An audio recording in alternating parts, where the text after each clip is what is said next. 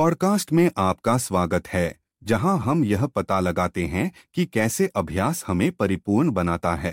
आज हम शुभमन गिल की कहानी पर एक नज़र डालने जा रहे हैं और कैसे केवल समर्पण और समर्पण के माध्यम से उन्होंने दोहरा शतक हासिल किया। शुभमन गिल पाँच साल की उम्र से क्रिकेट खेल रहे हैं। उन्होंने वर्षों से कड़ी मेहनत की है और एक प्रतिभाशाली खिलाड़ी बने हैं।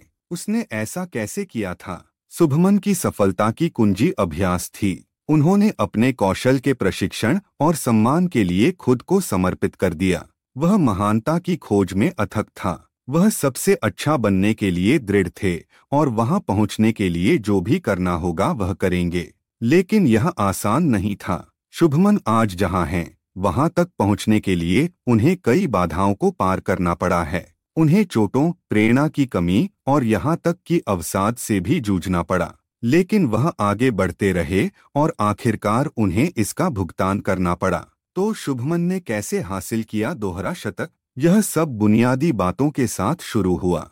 उन्होंने अपनी बल्लेबाजी तकनीक को बेहतर बनाने और अपनी ताकत और धीरज बढ़ाने के लिए अथक परिश्रम किया। उन्होंने नेट्स में घंटों बिताए। अपने कौशल को निखारा और बल्लेबाजी की कला में महारत हासिल की। शुभमन ने भी अपने मानसिक खेल को सुधारने के लिए काफ़ी कुछ किया। उन्होंने रणनीति और रणनीतियों के बारे में पढ़ा और खेल का अध्ययन किया। वह खेल को समझने और एक क्रिकेटर की तरह सोचना सीखने के लिए प्रतिबद्ध था और ज़ाहिर है, वह अभ्यास करता रहा। उन्होंने हर दिन कड़ी मेहनत की, खुद को बेहतर और बेहतर बनने के लिए प्रेरित किया। वह महानता की खोज में अथक थे और आखिरकार इसका भुगतान किया गया। शुभमन गिल की कहानी हम सभी के लिए एक प्रेरणा है। यह हमें दिखाता है कि पर्याप्त अभ्यास और समर्पण के साथ हम कुछ भी हासिल कर सकते हैं। यह हमें यह भी दिखाता है कि सफलता रातों रात नहीं मिलती। इसमें कड़ी मेहनत और समर्पण लगता है, लेकिन अंत में यह इसके लायक है। तो अगली बार जब आप हार मानना चाहें या ऐसा महसूस करें कि आप कुछ नहीं कर सकते तो शुभमन गिल और उनके दोहरे शतक के बारे में सोचें। और याद रखें कि पर्याप्त अभ्यास से कुछ भी संभव है।